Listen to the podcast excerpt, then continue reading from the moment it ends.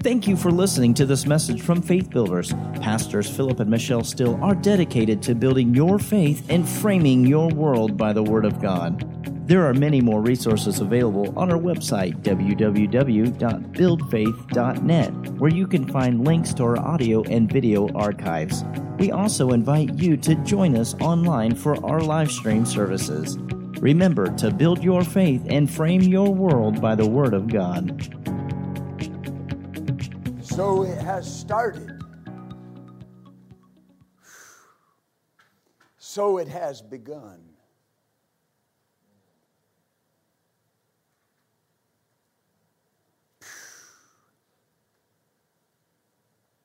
The residue will linger. It'll stay. You'll take it home. You'll take it to your ministry. You'll take it to your church. This move of the Spirit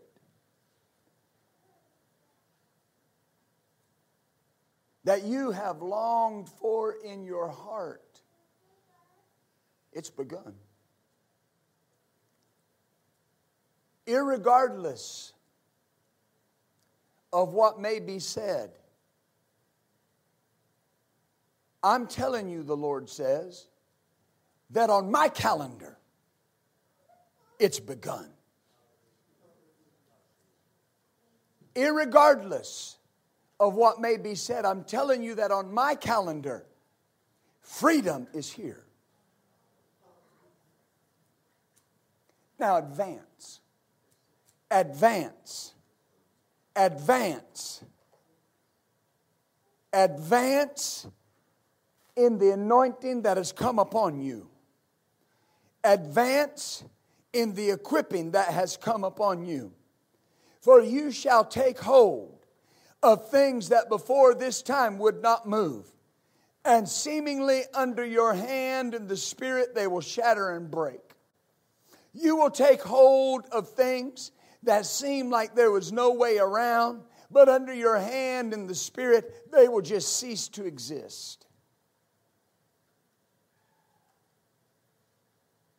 It has begun. It has begun.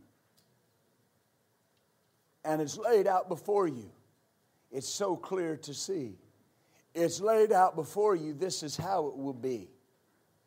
It's laid out before you. Victory is here. It's laid out before you. So raise a loud cheer.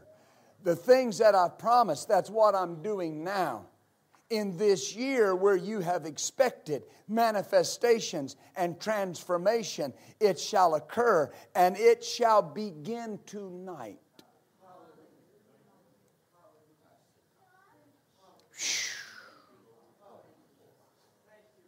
No more down looking. No more eyes on the ground. Head lifted up. You know the joyful sound. All you see around you is victory regardless of in the natural what you may be attempt, tempted to recognize and give your attention to. If you will give your attention to what I've said and what the Spirit is saying, you'll see something change. And it will be the very thing that I promised you. It's coming your way. It's here. It has begun.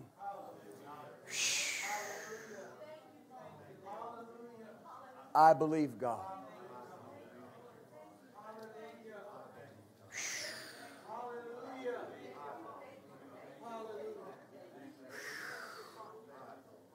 Thank you, Father.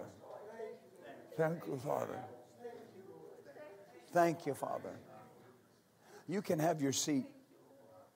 We'll, uh, we'll receive the offering at the end of the service, so you can prepare for that.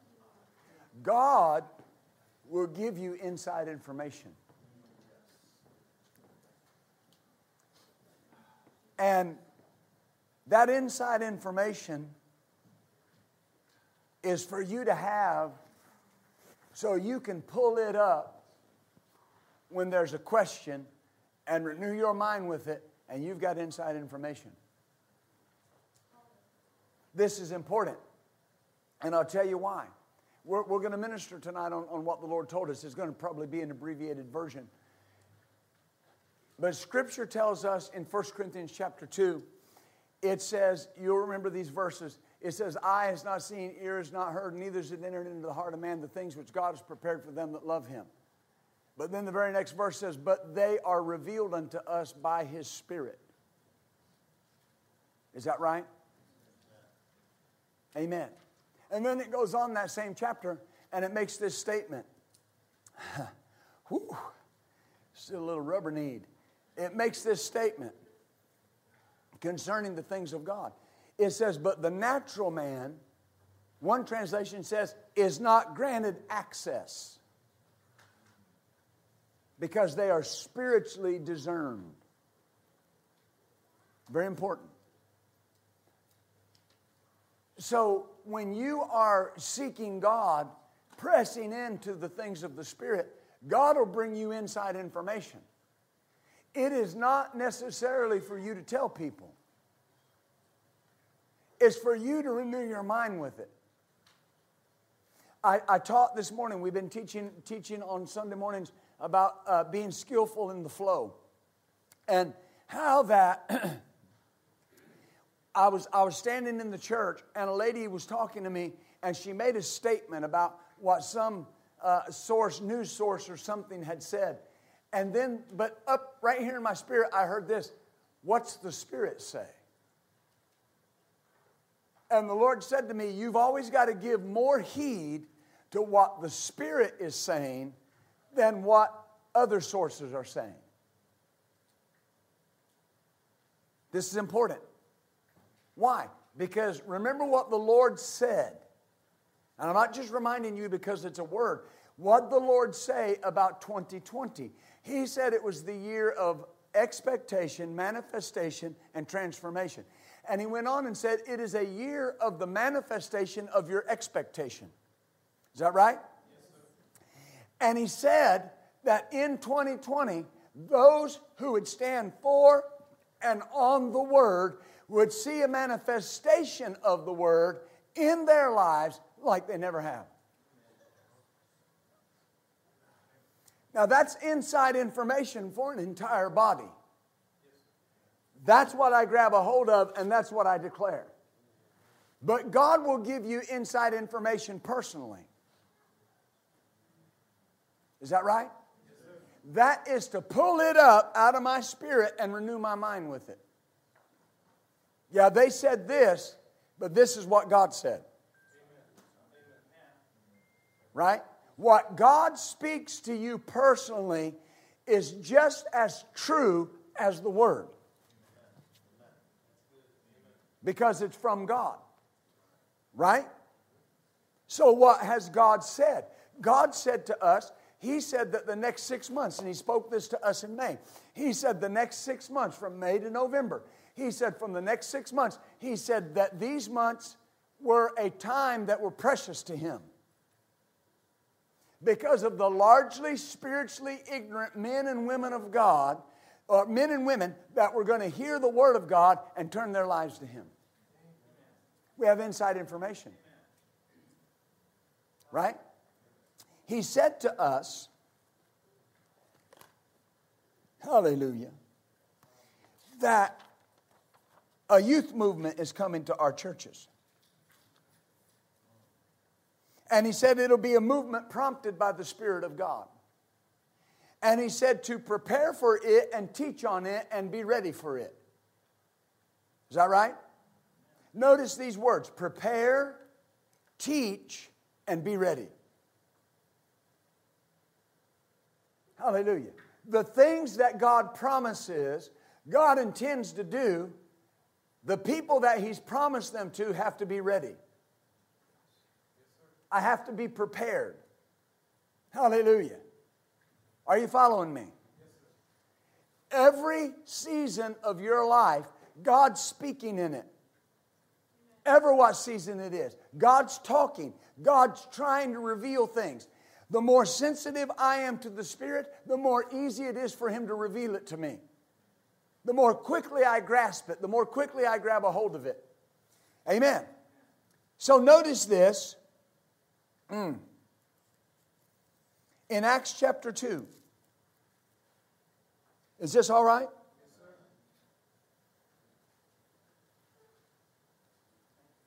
Because anything that God tells you is important to Him.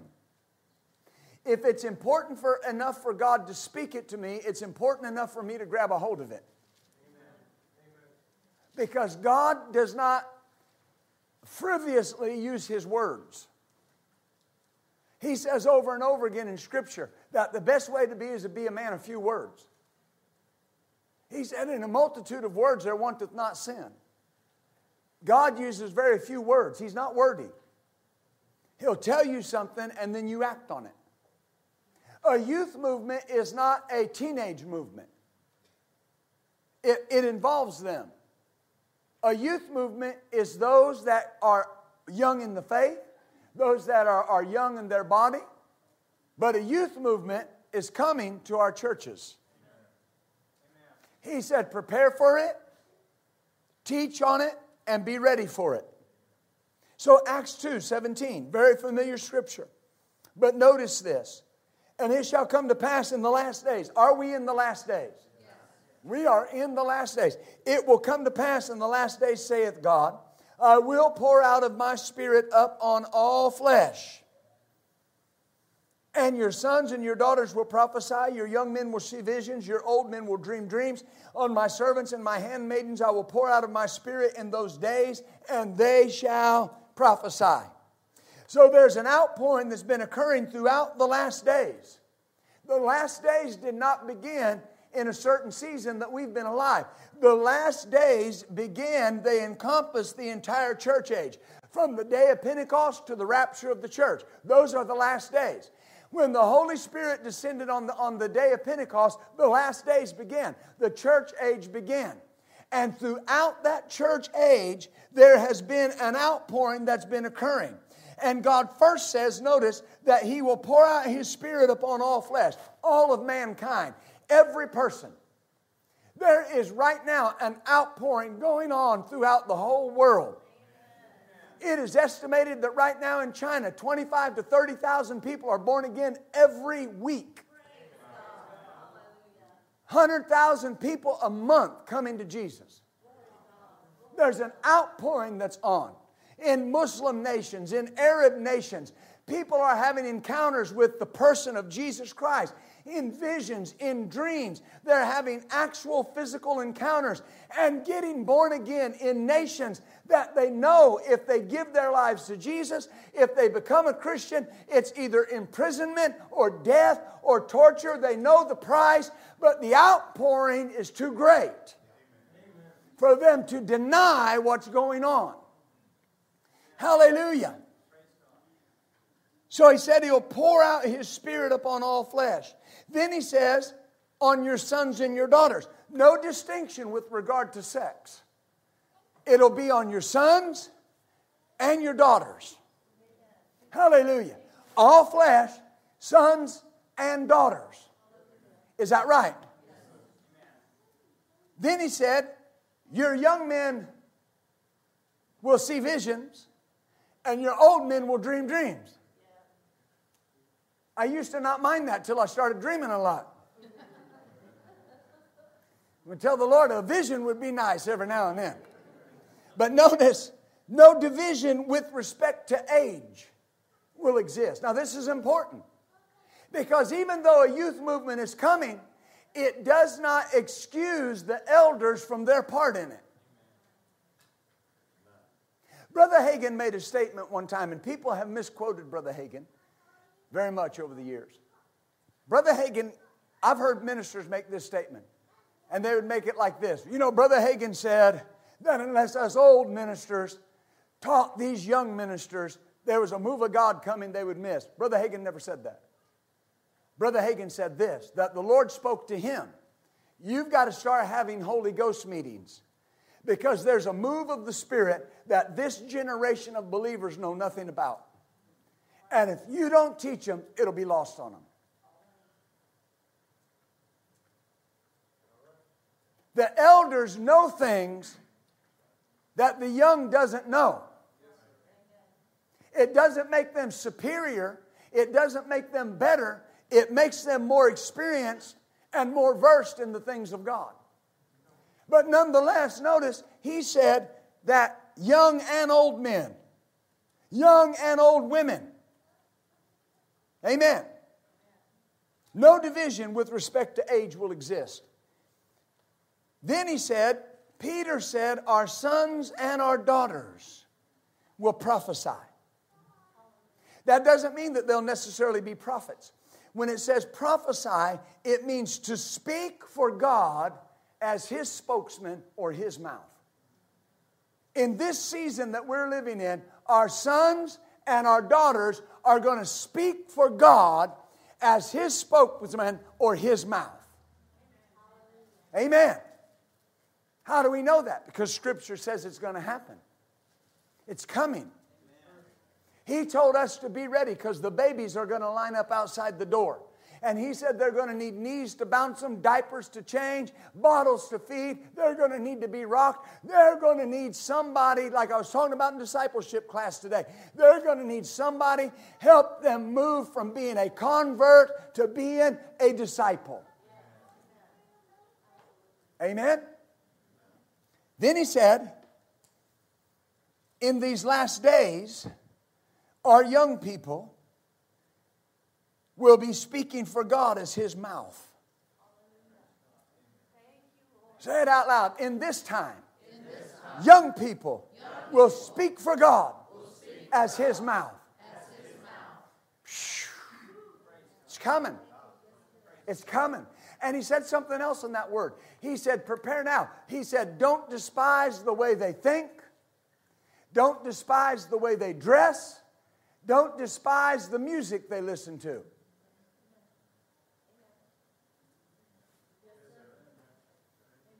He didn't say that none of those things would have to change. He said, don't despise it. Amen. Say out loud, I won't. I won't. Acts 21. Oh, glory to God. This is where we're going. This is where we're going as a fellowship. This is where we're going as churches. Hallelujah. Glory to God.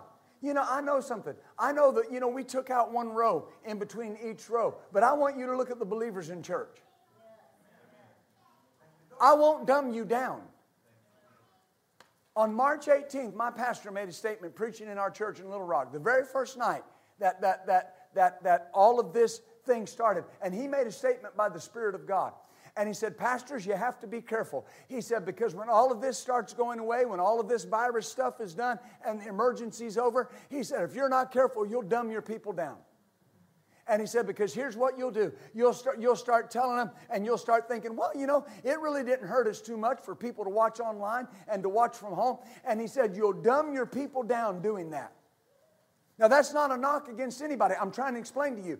You can't allow yourself to be dumbed down into thinking that your participation in the church that God has called you to is unimportant or irrelevant. It is not. It is crucial to what God wants to do in your life and in the life of your family. I look around this church tonight and I see all of the young people. I see children. I see student age. I see young adults. I see people in their 20s, in their 30s, in their teens. And I'm telling you that this is where God has called you to be His mouthpiece in the days we're living in.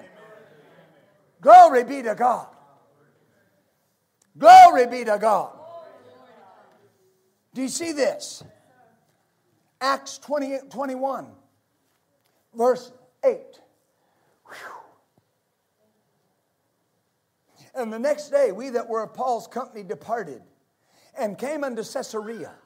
We entered into the house of Philip the evangelist. He almost made it. He should have been a pastor which was one of the seven, and abode with him. And the same man had four daughters, virgins, which did prophesy. Whew. Now, there's a lot of discussion about, about what this means. It, it can mean they were very young, they were, they were of an age not to be married. It could, it could mean that they had devoted their lives to the service of God. But ever what it means, I want you to see something. Philip's daughters were not necessarily prophecies, prophetesses. we're told that in the Greek, there's something here that's called an attributive participle. And it's there in order to emphasize the fulfillment of Joel's prophecy. In other words, that attributive participle is here to give us evidence that this is part of the fulfillment of Joel's prophecy. Amen. Do you see this? They were four prophesying virgin daughters. The use of that same participle indicates this they were regularly used by the Holy Spirit in the ministry of prophesying. In other words, Joel's prophecy was being fulfilled in the early church. The indication is that these daughters prophesied to the Apostle Paul. The man that had the greatest revelation the world has ever known. And they're in the house of Philip the evangelist, and these four daughters, young or however the age they were, they're prophesying to the Apostle Paul. And notice, Paul had no problem with it. Not only did he not have a problem with a woman prophesying to him, he had no problem with a young woman prophesying to him. Why? Because it's a fulfillment of Joel's prophecy. In the last day, I will pour out of my spirit, and your sons and your daughters will prophesy. Whew. Amen. You ready to be God's mouth? Y'all ready to be God's mouth? Jeremy, y'all ready to be God's mouth back there? Amen. Because it's coming. It's upon us. Glory to If God says something and you're willing to just put it off, you won't experience it. Hmm. Do you see this? Acts 16. Whew. Oh my God.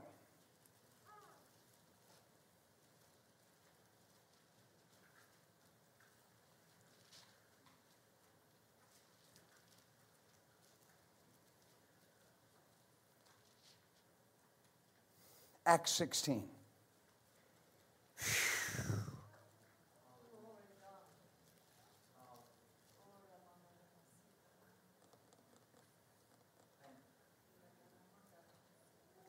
The day of the orphaned heart in young men in the church is over. In this church, it's done. You will not have orphaned hearts anymore. I'm, I'm telling you, you won't have it. I'm not going to let you have it. Amen. Stand up. Because you thought you thought God just forgot about you. You that's what you thought. And you said, I don't even know about my pastor. I don't even know. I don't, I don't know what he thinks anymore. Here, put your arm in here. Put your arm in here. Put your arm in here.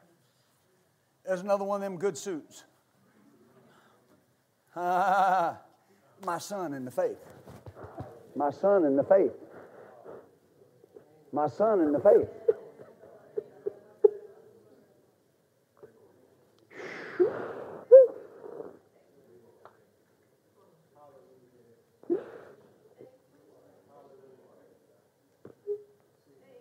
And none of it matters. You walk in that anointing.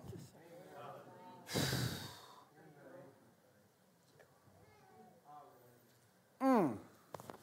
Glory be to God. Hallelujah.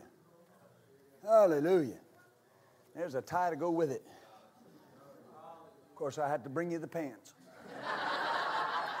Hallelujah. Glory to God. I believe God. I believe God.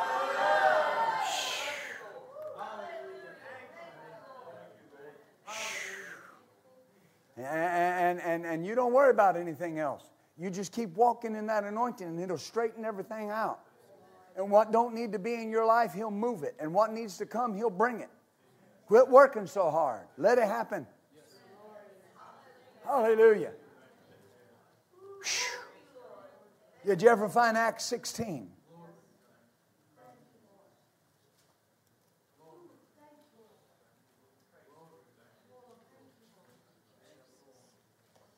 Hallelujah.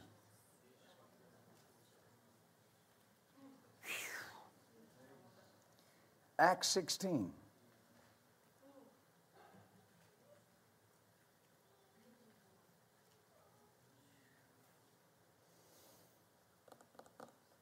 Oh, glory.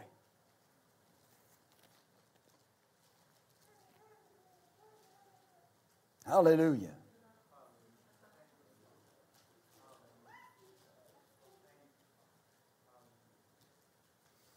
Verse 1 Then came he, Paul, to Derbe and Lystra, and behold, a certain disciple was there named Timotheus, the son of a certain woman who was a Jewess, and believed, but his father was a Greek which was well reported of by the brethren that were at Lystra and Iconium.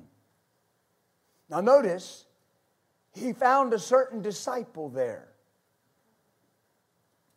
named Timothy. Uh, at this time, Timothy was probably around 16 years of age.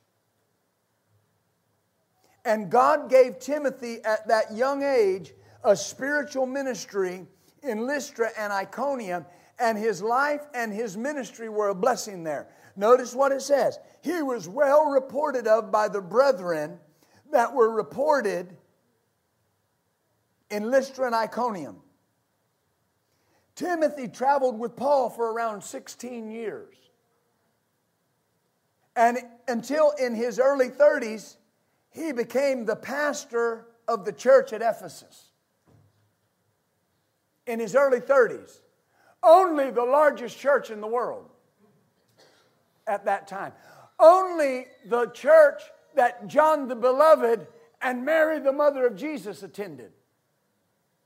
And a man around 33, 34 years of age is pastoring Jesus' mama. Isn't it interesting that God didn't look to somebody that was up in age or seasoned or well versed in everything to pastor Jesus' mother. Are you with me? Hallelujah. What God is doing in our young people is bringing a revelation of the Word of God and who God is and they're going to be prepared to be God's mouth. Now, God could use Timothy at such an early age because he was a couple of things. Number one, he was submissive. Submissive. Because notice that in verse 3 it says, when Paul would have him to go with him, he took and circumcised him because of the Jews which were in those quarters, for they all knew that his father was a Greek. That's not conforming to what the Jews want, that's Christian hospitality. That's just saying we don't want to be a stumbling block to those that need to hear the gospel. Well, it was easy for Paul to say, Come on, let's do this, but Timothy had to submit to it. Amen. If, if, as, if as a younger man or woman, I'm not willing to submit to those that are over me in leadership, there's something I can miss. Number two, he was teachable. So I have to be submissive and I have to be teachable. Now that goes for all believers. But understand something that that that the toughest time in a person's life can be in that season when I so want people to realize that I know more than you think I know.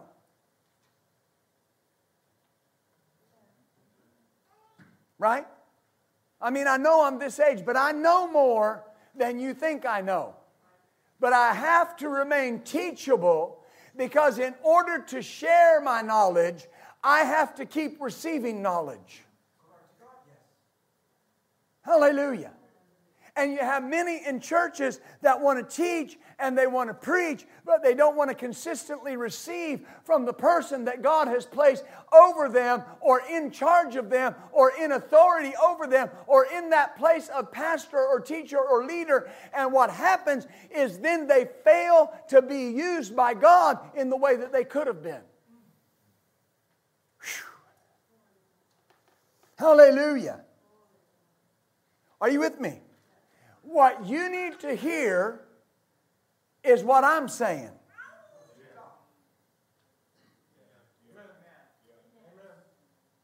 Everything else is a supplement. That's a good place to say amen. amen. Now, if Steve was here, he'd say, That's my favorite preacher. But now listen to me.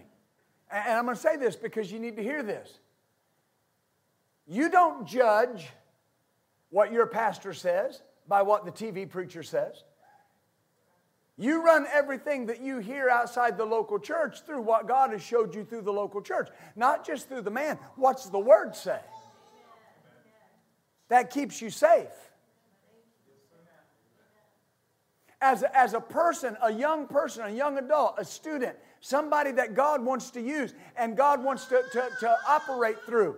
You, you don't want to just go to the person that makes over you and the person that wants to use your gift. You want to be used in the place that God has placed you so that you can be effective in the last days move of God that God has called us to. Because there's any number of people out there that want young anointed men and women to help their ministry thrive and prosper, but they're not concerned about you making it, they're concerned about them making it. Amen. I've got nothing to prove to anybody. I've been pastoring this church going on 23 straight years. We're successful. We're doing everything God wants us to do. I don't have an axe to grind, and I don't have anything. I don't want anything anybody has. I don't want your stuff. I don't want your anointing. I don't want anything that you have. I want you to take everything I have, and after I go to glory, I want you to go farther than I ever could have. And it's yours, it's available. Amen. Notice 2 Timothy 2. Am I helping you? This is what's coming. Now, Wednesday, uh, Sunday nights are reserved for the moving of the Holy Spirit. It's, it's, it's more of a prophetic preaching anointing. I need you to see this. 2 Timothy 2 1. Thou therefore, my son, be strong in the grace that is in Christ Jesus. And the things that you have heard of me among many witnesses, the same commit thou to faithful men who will be able to teach others also. Notice that even after Timothy had been pastoring for some time, Paul says, Teach other people what I taught you.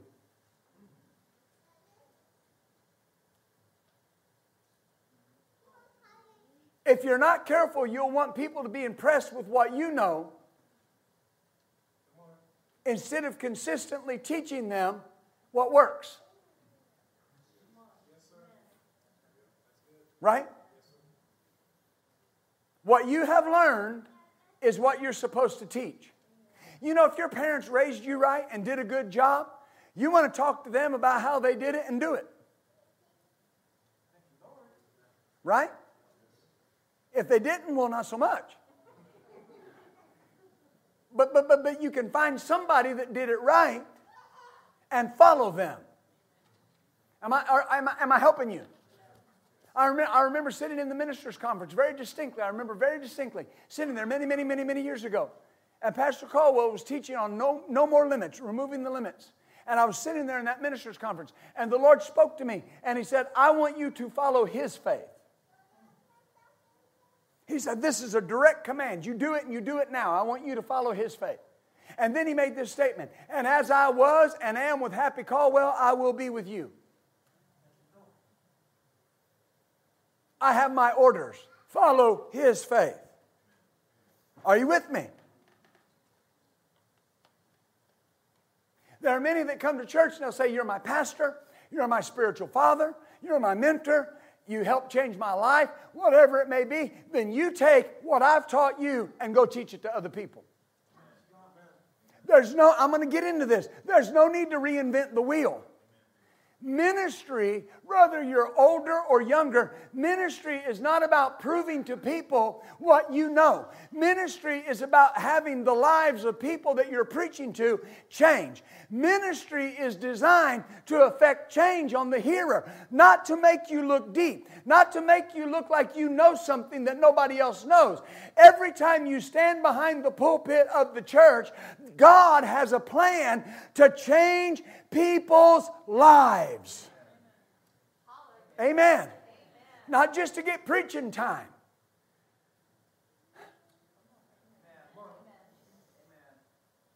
Notice this. There's no need to reinvent the wheel. Just teach what you've been taught. What is that? Generational ministry. Generational ministry. And so we got little ones. Dave and Michelle's girls. Aunt and Tanya's grandsons and granddaughters. Ron and Deborah's baby. All these other little kids running around here. Students. Amen. Pastor Michelle cried the other day. We were talking about uh, Gracie and, and Jillian graduating. Boy, she started crying. Because we, we remember when Jillian was born. And Jillian was the one that was being born, and I called her dad because I needed him to come help me with something. I didn't know he was in the delivery room. And when I called, he answered the phone. And I, I, didn't, you know, I just did what I always just said, hey, Tony, I, I need you to come help me. Are you available? And I heard him put the phone, put, put the hand over, over the receiver, and he said, uh, well, it's Pastor. He wants to know if I can come help him. He's in the delivery room. His daughter is being born. And I said, Tony, what's up? I said, I said, you know, something going on. He goes, Well, we're here and Paul is having the baby. I said, Man, hang up the phone.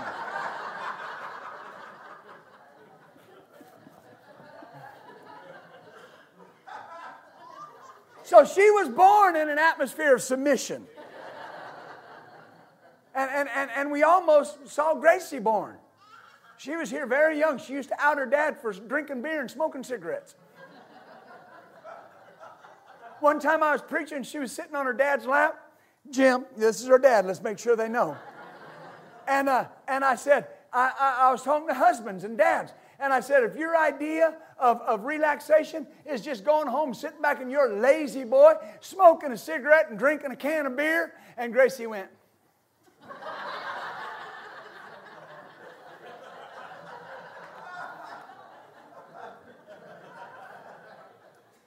So, so my point is, Pastor Michelle was crying because they're, they're, they're growing up, they're graduating. But here's the thing they're God's mouthpiece.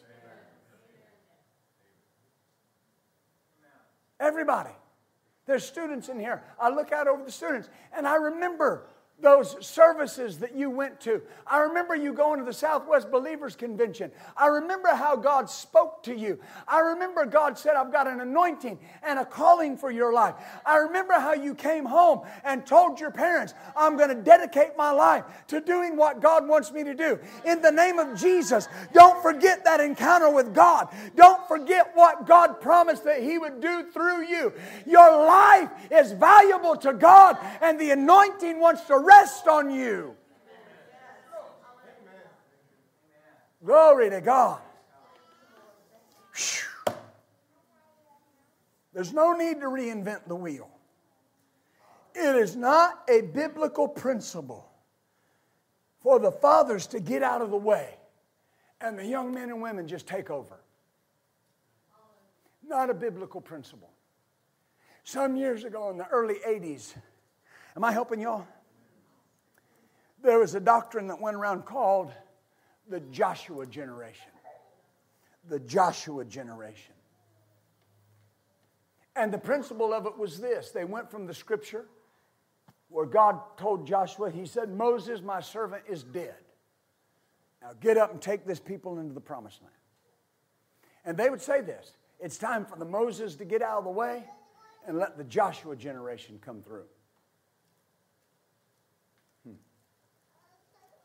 You know, not one person, well, let me say it this way.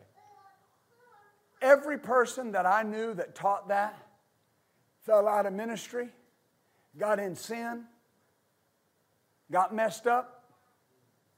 Why?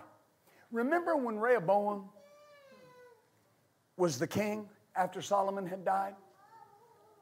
And the people came to him, Judah and the tribes of Israel, and they came and they said, Look, we've worked very hard. Your father worked us all these years, and we did it willingly. We need a break. Right? We need a break. And they said, If you'll give us a break, if you'll ease the burden on us, we'll be with you heart and soul. And it says that he went and talked to the old men, watch, that had helped his father build the most prosperous nation in the world. And they said, here's what you do give them a break, and they'll be with you heart and soul. You know what it says? And Rehoboam consulted with the young men that he was brought up with. Now, hear, hear me when I say this. Nothing wrong with consulting with the young men. They had wisdom, they had knowledge, they had understanding. But here's what they said they, their advice was completely opposite of what the old men said. And they said, You tell them that you're going to make it harder on them. That, that, that your little finger is going to be thicker than your father's body. And they did that. He did that. And it says all the tribes left him except Judah. Now, why, why, why, why is that important? That's not biblical. It's not biblical for the, the moms and dads just to get out of the way. We're the next generation, we're taking over. No, that's not biblical. Let me tell you what is biblical there has to be a synergy. Synergy, S Y N E R G Y, synergy. And what it means is that you take two parts and you bring them together, and together, both of those parts are stronger than any one could be on their own. It's a synergy, it's a working together. The youth movement is coming. The elders have to be ready to mentor, to lead, to guide, to impart. Whatever, we, it's not just a ministry impartation. It's an impartation of wisdom where marriage is concerned. It's an impartation of wisdom where finances are concerned. And it is an impartation of an anointing to do what God's called you to do.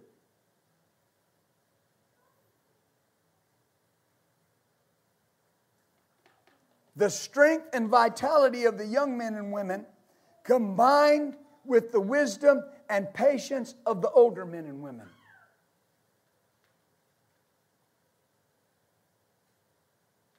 I remember one time Keith Moore told a story. They were, they, he, they were traveling with Brother Hagin. And they were traveling on a commercial airline. And something happened. They got a delay, which can happen. And uh, he said, a lot of them, the younger ministers, he included himself, he said, we were kind of complaining and, and, you know, man, it's already late and we're tired and we don't like being here. And he said, You know, Brother Hagin just was sitting over there, just sitting there being patient. And he said, We were so busy complaining, we didn't hear when the flight was ready. And he said, Brother Hagin got on the, on, you know, on the on ramp and turned around and said, You boys coming? He just was patient. You follow me? We need the strength and vitality added to the wisdom and the patience. Look at 2 Timothy 3, verse 14.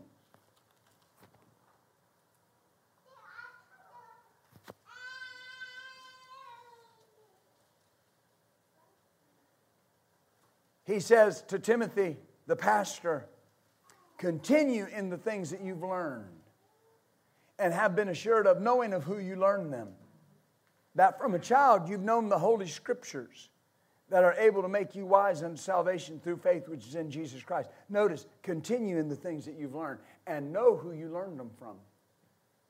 Know who you learned them from.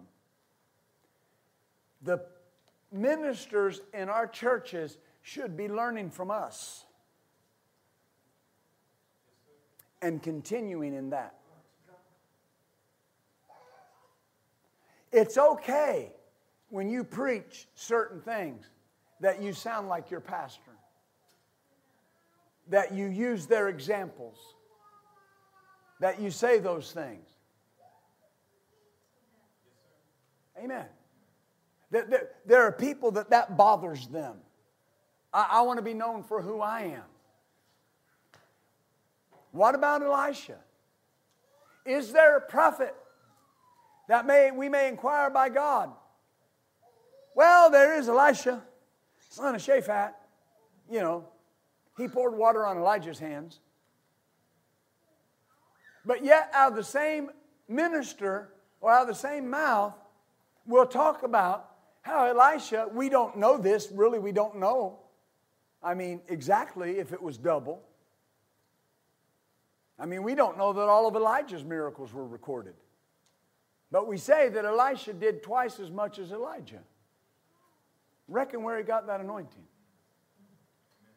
I'll tell you where he got it pouring water on his hands. I, I ask ministers in, in ministers' conferences all the time, they'll ask me to speak, and I'll say, What if the only thing people remembered you for was how you served your pastor? Would that be okay with you? That's how he got what he got. Because when the mantle fell, the young man Elisha was there to get it. There was 50 sons of the prophets that stood afar off and watched. They got nothing.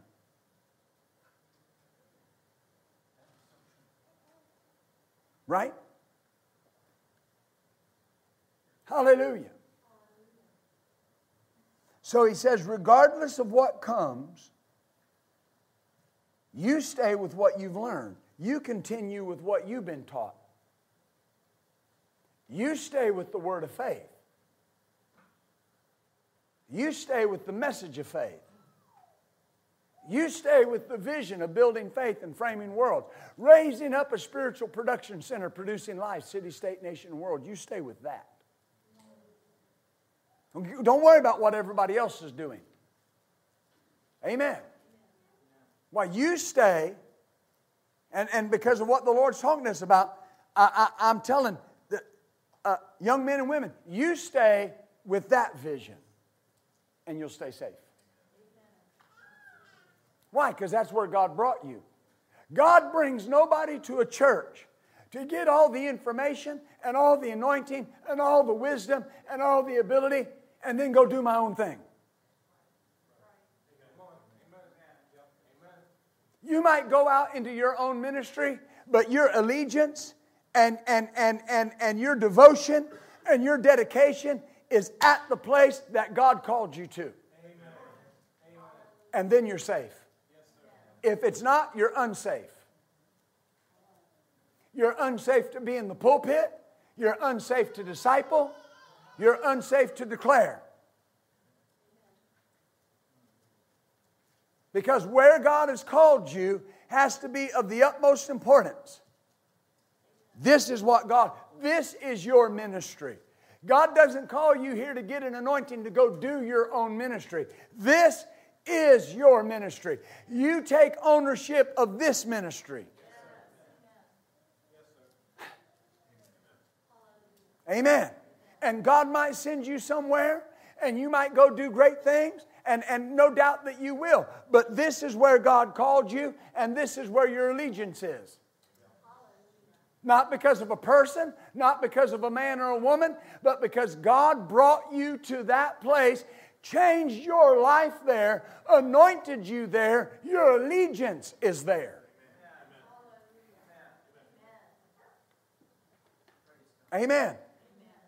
It is a rebellious son or daughter that comes and receives the anointing at the hand of their spiritual mother and father and then goes and does their own thing and forsakes the well that they were dug out of. Rebellion. And it'll end in destruction. Why? Because the Bible says, don't forsake your mother and father. Now, that has a spiritual connotation. Do you remember something? Uh, it, it, it's right here. Am I helping you tonight?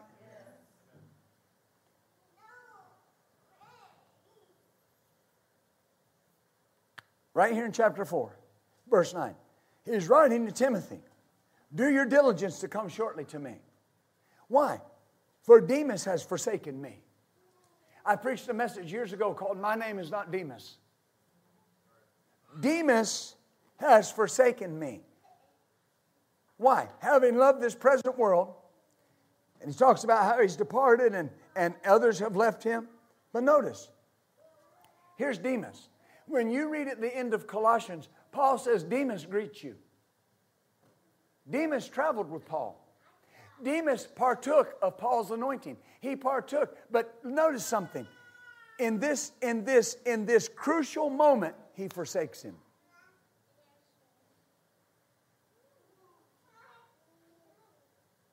Do you notice this? And you know the interesting thing? Demas is never heard of again. We still have Titus, Philemon, Hebrews, never hear of him again.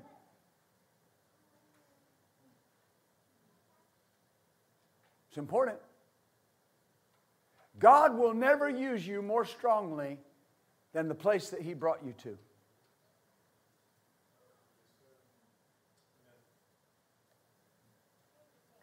Volume of ministry does not mean effective ministry. Just because you get to preach a lot doesn't mean you're effective. Just because people want you to come preach doesn't mean you're effective. I've known the anointing my whole life. Listen, at 16 years of age, I could preach grown men in the ground. It was just, it was, I was called to preach. Amen. And ministers would have me come preach because they wanted my anointing. I needed a pastor. I'm helping you. I needed a pastor. I needed someone to pull me aside and start funneling that power of God on my life to help me develop the character of Christ in my life and not just prostitute my gift. There are people out there when they find out you're anointed, young, old, black, white, male, female, they find out you're anointed, they'll take your anointing, they'll use you up, they'll burn you out, and they'll leave you on the scrap heap of ministry.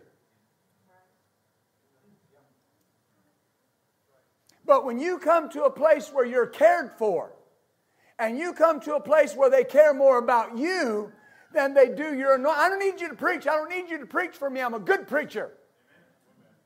What I need is for you to get in and use the anointing God's given you to develop what God wants to develop in our churches and minister when God gives you the opportunity to minister. Minister out of your spirit, minister out of your God given ability, and see people's lives changed.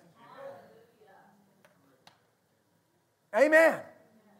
And if it's once a month or twice a month or three times a month or however it is, when I get there, I'm prepared. When I step in that pulpit, I've been fasting, I've been praying, I've been seeking God. I have the mind of God. Whether I'm a female or a male or young or old, I have the mind of God. I have decided there are things I want more than I want food, and I want God to use me. Amen. Shout out loud, I want God to use me. I'm almost done. I didn't mean to take this long.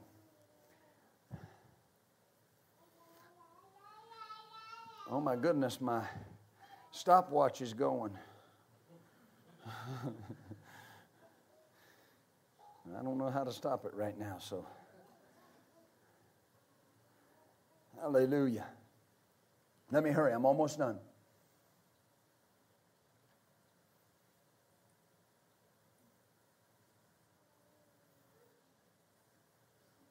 So a youth movement's coming. And the elders will be right in the middle of it. That's the key. Every generation working together to impact our city, our state, our nation, and our world. Every generation working to produce a God consciousness in our cities. Every generation working together that we've got, we've got young people at the junior high level, the elementary school level, the senior high level, the college level. We've got young people on their jobs, young people in their homes, and they're producing a God consciousness in their city. The goal of our churches is to produce a God consciousness in our city. When you begin to produce a God consciousness in, the, in your city, it changes the way people think. It's coming. It's coming. It's coming. We're going to be ready. This is the key. Every generation working together to impact our city, our state, our nation, and our world. Hallelujah. Hallelujah. When uh, we were pastoring here five years, and I remember it distinctly on a Monday night intercessory prayer, we were praying, and I was laying under the piano we had at the time, just calling out to God. And he made a statement to me, and I've told you this story, I'm not going to belabor this part of it. But he said to me, he said, uh, How long did I? He, well, first of all, he said to me, He said, uh, You were not my first choice for this ministry. He said, You were third. Now, when we hear that, sometimes we can think, Oh, man, you know, yeah, third. God had to go through two people to get to me. Well, you can think, you know, you can think that way that I was third in line. Wow, you know. Or you can think God had to get through two other people to get to me.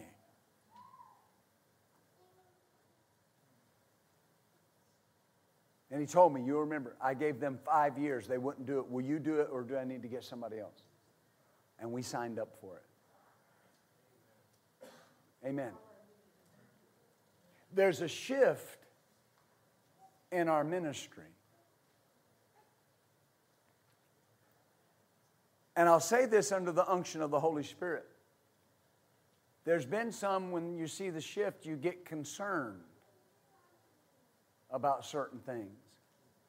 And a lot of times it's that is my pastor going to be around and is Pastor Michelle going to be around? Hear me, hear me. I'm going nowhere. We're going nowhere. We got a lot to do in this ministry. A lot to do. Amen. I am the father of this congregation when the babies start coming, I'm going to be the main knee bouncer. Are you following me? But there's a shift. And there's a shift in the spirit realm, there's a shift in anointings. And we're moving more into this apostolic flow. And I don't say that clicheically, and I don't say that like a lot of people say. You, you got to understand something. I'm, I'm satisfied. I'm satisfied being Brother Philip. I'm, I'm more than satisfied being pastor. I don't need any other dog tag that you want to give me. But there's an apostolic flow that's beginning in this ministry. And we must walk into it.